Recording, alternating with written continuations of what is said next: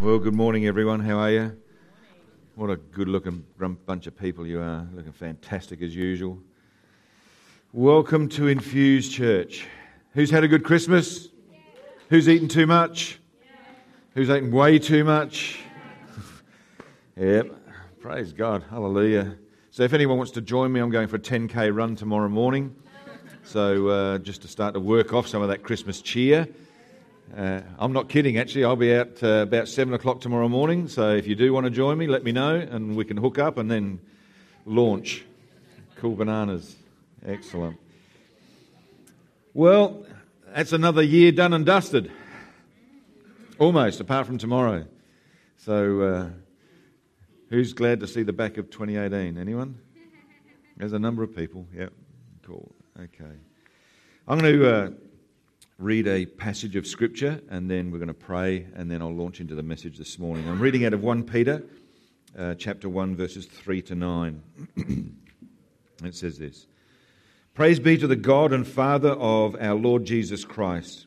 In his great mercy, he has given us new birth into a living hope, a living hope, a living hope through the resurrection of Jesus Christ from the dead, and into an inheritance that can never perish, spoil, or fade kept in heaven for you, who through faith are shielded by God's power until the coming of the salvation that is ready to be revealed in the last time. In this you greatly rejoice, though now for a little while you may have had to suffer grief in all kinds of trials.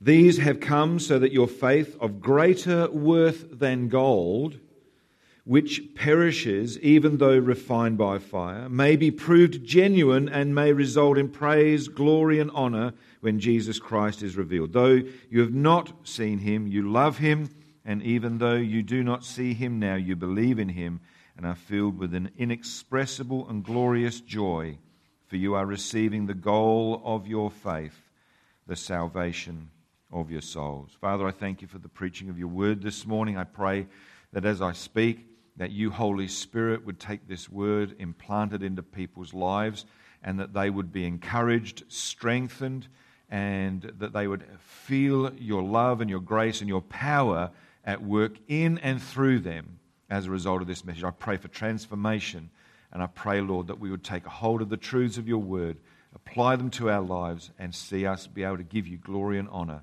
as a result. And I pray that in Jesus' wonderful name. Amen. Over the years, I've seen uh, numbers of people come to the Lord for the very first time. Uh, some have come to the altar out the front. Uh, some I've led to the Lord on the windowsill of their home. They were sitting out the front. I was driving past, saw a person who was uh, crying out the front of their home. Stopped, felt like God said to, to go back and just, I just said, How you doing? And uh, talk to this person and uh, through the process of the next 20 to 30 minutes led them to Christ. Uh, had that privilege. I've even led to someone to Christ as they phoned our home and they were standing in the front bar of a hotel. So I've, I've seen it, I've been there, done that, bought the t shirt, and uh, stuff like that. Some have cried, some have showed no emotion whatsoever. But regardless, hearts have been touched, wills were broken, and Jesus Christ was glorified as they yielded their lives to him. And I think that probably all of us would agree that we know that from personal experience and also from the Word of God that our faith will at times be challenged. Satan will come against us in an effort to destroy our faith, and God will actually test our faith in an effort to enlarge it and to refine our faith as well. The question sometimes that we need to ask ourselves, though, is how can we keep our faith? And that is a struggle. That is a challenge for us. Many people throughout this, uh, this year have had their faith challenged. So, how do we remain true to our commitment to God? How do we keep from falling away from God like sadly some do? Mark chapter 4, verses 16 to 17 says, Others, like seed grown, uh, sown on rocky places, hear the word and at once receive it with joy. But since they have no root, they only last a short time. So when trouble or persecutions comes, because of the word, they quickly fall away. We often start well, but we fade as we go through. Like spiritual sprinters, we're off the mark really quick. It's like me on the park run on a Saturday morning. Uh, there's over 200 people out on Sunday, uh, yesterday morning for the park run. And in that first initial go, when the person says go, you're swept along in the crowd, and, and there's this adrenaline flowing through you, and there's energy. And then 500 meters later down the track, I'm with the rest of everyone going the same way. It's just that you start well, but you know, it takes perseverance and strength and stamina to keep going, and you just got to do what you've got to do sometimes. Sadly, our, our uh, culture also embraces this philosophy of giving up too easily. Dieting is a discipline, so we quit and we, you know, just complain about our fitness. School is a hassle, so we bail out. Sticking with an occupation is tough, so we start looking elsewhere. Working through conflict in a marriage is tiring, so we walk away. The same is quite often true in the spiritual realm as well. It's a, it begs the question, really, how can we keep our faith. Now, I want to say this morning, I don't have all the answers, but what I do know is that our faith is worth keeping. Faith in God is worth keeping. It's worth investing in. It's worth going on that journey. And in our passage today, Peter says our faith is of greater worth than gold, which perishes even though it's refined by fire. And it's this faith, it results in a new birth and a living hope. And I think that's something we can, we can celebrate this morning. Peter says we have a spiritual inheritance that can never perish, spoil, or fade because it's kept in heaven for us. And that because of this faith, we are shielded by God, His power, and that produces joy in us, even in the midst of severe trials. James says, Count it all joy when you go through spiritual trial or trials of, of many kinds. I've said this before, you know. I can't remember the last time I went through a really challenging time. I'm going, oh, yes, it's such a good time. but when was the last time you did that? Like you went through a challenge, a financial challenge, a physical challenge, a health challenge, whatever, a challenge of just driving to work. And you go, oh, joy, I'm so happy I'm going through this. But there's something about this that we've got to catch a hold of. This is the whole thing that we're talking about in the keeping of our faith. And we need to understand that. I know that many of you have had your faith tested this year. The year has ended and it wasn't anything like you thought it was going to be.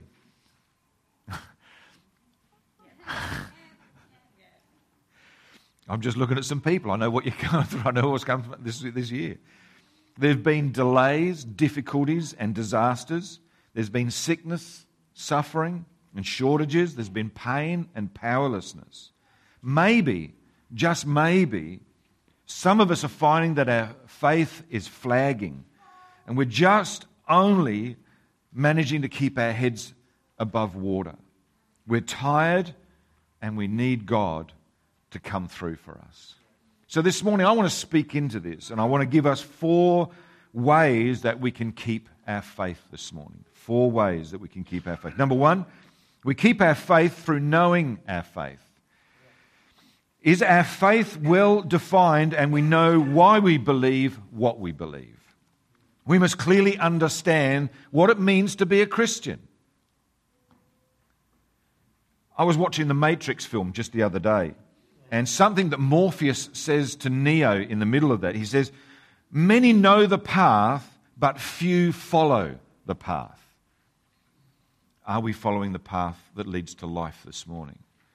Not only must we know the Bible, that it, how it defines Christianity, but also we, we need to live our faith, not just know it. See, right believing leads to right living.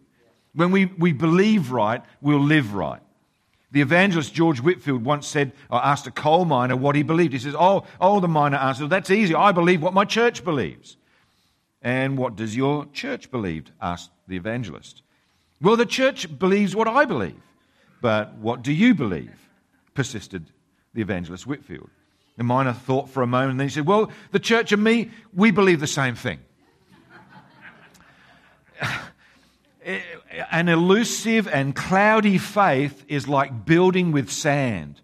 It's not going to last through the storm because we're going to give up and we're going to just fade away and our foundation is going to be eroded. 1 Peter 3:15 says in your heart set apart Christ as Lord always be prepared to give an answer to everyone who asks us for the reason that we have hope that we do. We've got to be ready. We've got to know why we believe what we believe. And if we want to secure our faith, we must know what it is that we believe. That's the first thing in being able to keep our faith. The second thing is that we keep our faith by feeding our faith. Faith, like life itself, will eventually die if it doesn't receive nourishment. We, what we feed will grow, what we starve dies. So we need some good old fashioned soul food. You ready for some soul food this morning? Some good old soul food. You ready for that? So here's some soul food. There's a couple, about six things I thought were good soul food. We keep our faith by feeding on God's word.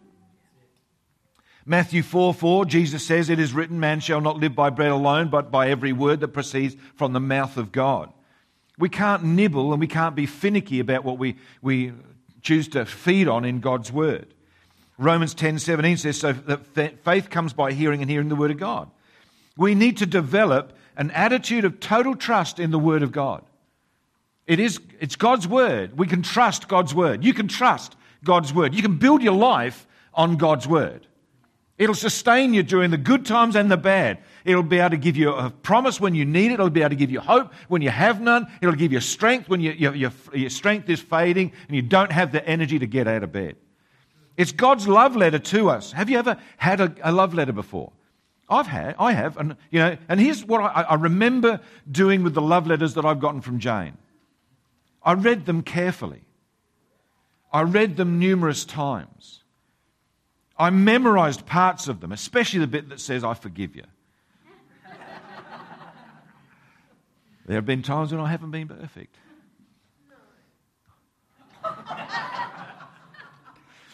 I held on tightly to those, those, those love letters that Jane wrote to me. I cherished them. I still got them today. What? Jane's love letters to you. there was a traveler and he was preparing for a long trip. A friend asked if he was all packed, and he said, Yep, just about. I've got my guidebook, a lamp, a mirror, a microscope, a volume of fine poetry, a package of old letters, a songbook, a sword, a hammer, and a set of books. this guy said, the friend said, You can't get all that in one suitcase. He said, Sure, I can.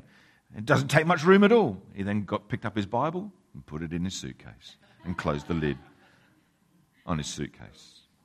See, the Word of God, the Bible, is one of the most faith building things, faith building soul foods that we can eat. Second one is we can feed our faith through our church family drawing upon the testimonies and the stories of other people, that we can be encouraged by those things. Uh, and we can uh, live our lives with those other Christians. We can join a small group and do life with them. Our small groups are so important for us to actually work out our discipleship. You can't do discipleship on a Sunday morning, but you can be disciples in a small group. And I encourage you this year, maybe think about joining a small group. Think about leading a small group. Think about hosting a small group. How about serving in your, with your church family alongside of each other? Doing something that's bigger than yourself. Being generous with who you are and what you have in the terms of your church family. See, those are the things that we can feed our faith on. The third thing that we can fa- feed our faith on is, is prayer. We can feed our faith through prayer. Hebrews 11:6 says without faith it's impossible to please God because everyone who comes to him must believe that he exists and that he rewards those who earnestly seek him. I was talking with a young man uh, earlier this week uh, who popped in to say hello. This week, you know, he, he, he, told me that uh, he'd been praying for a friend for over two years. This friend was very, you know, not interested in church, really just went along because he had to go along, but he didn't want to be there. So this, this, friend, this person I was talking to said, I've been praying for this guy for two years. Then suddenly this guy comes to church, starts worshiping God, starts to read his Bible, starts to get involved, starts serving in the life of his church. And this guy says, I don't know what's happened to me. I just want to be in church anymore. I, I want to be in church. I want to, to worship and stuff like that. He says, I don't know what's happened to me. Well, we do. Someone was praying for him.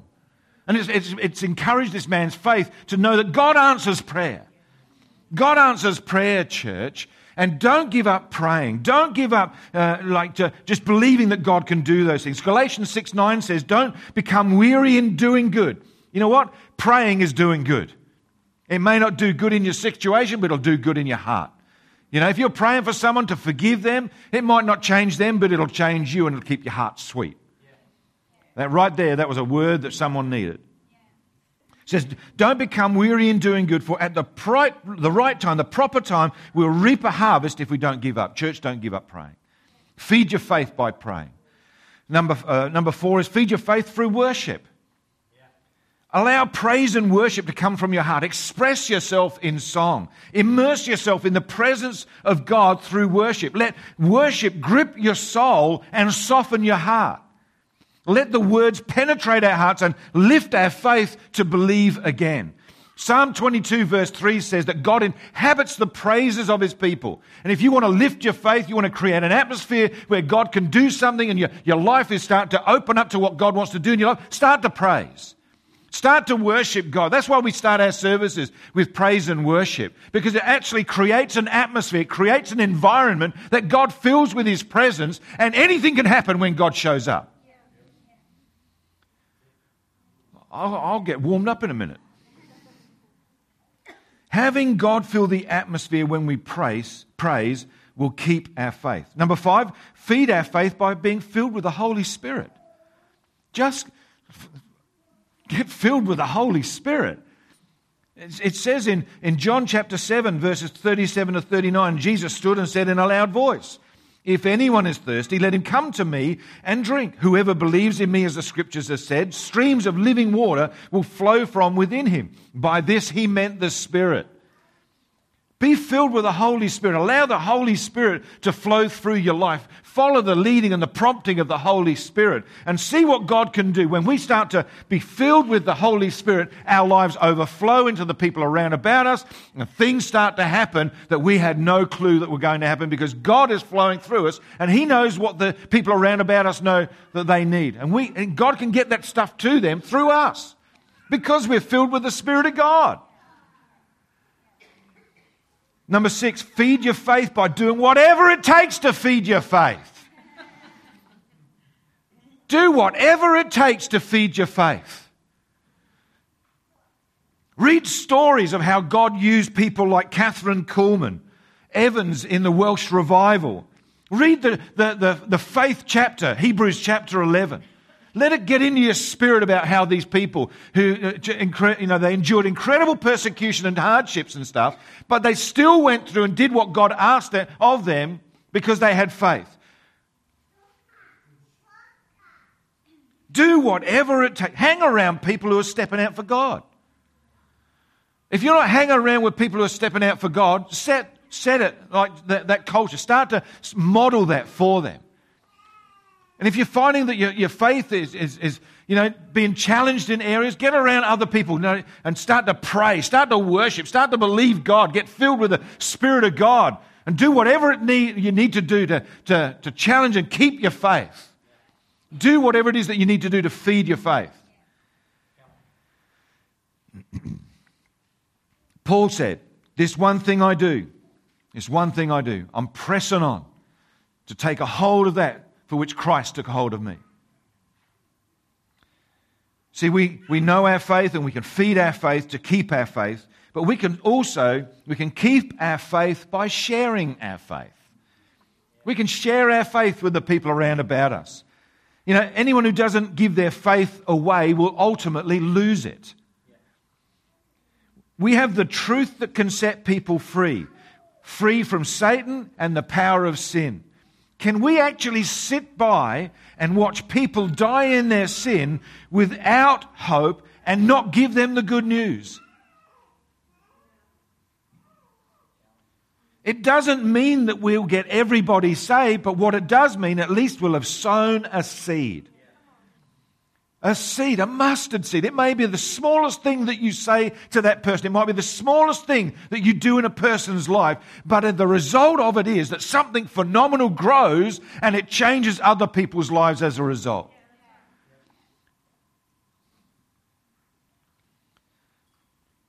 So, just how does sharing our faith keep our faith?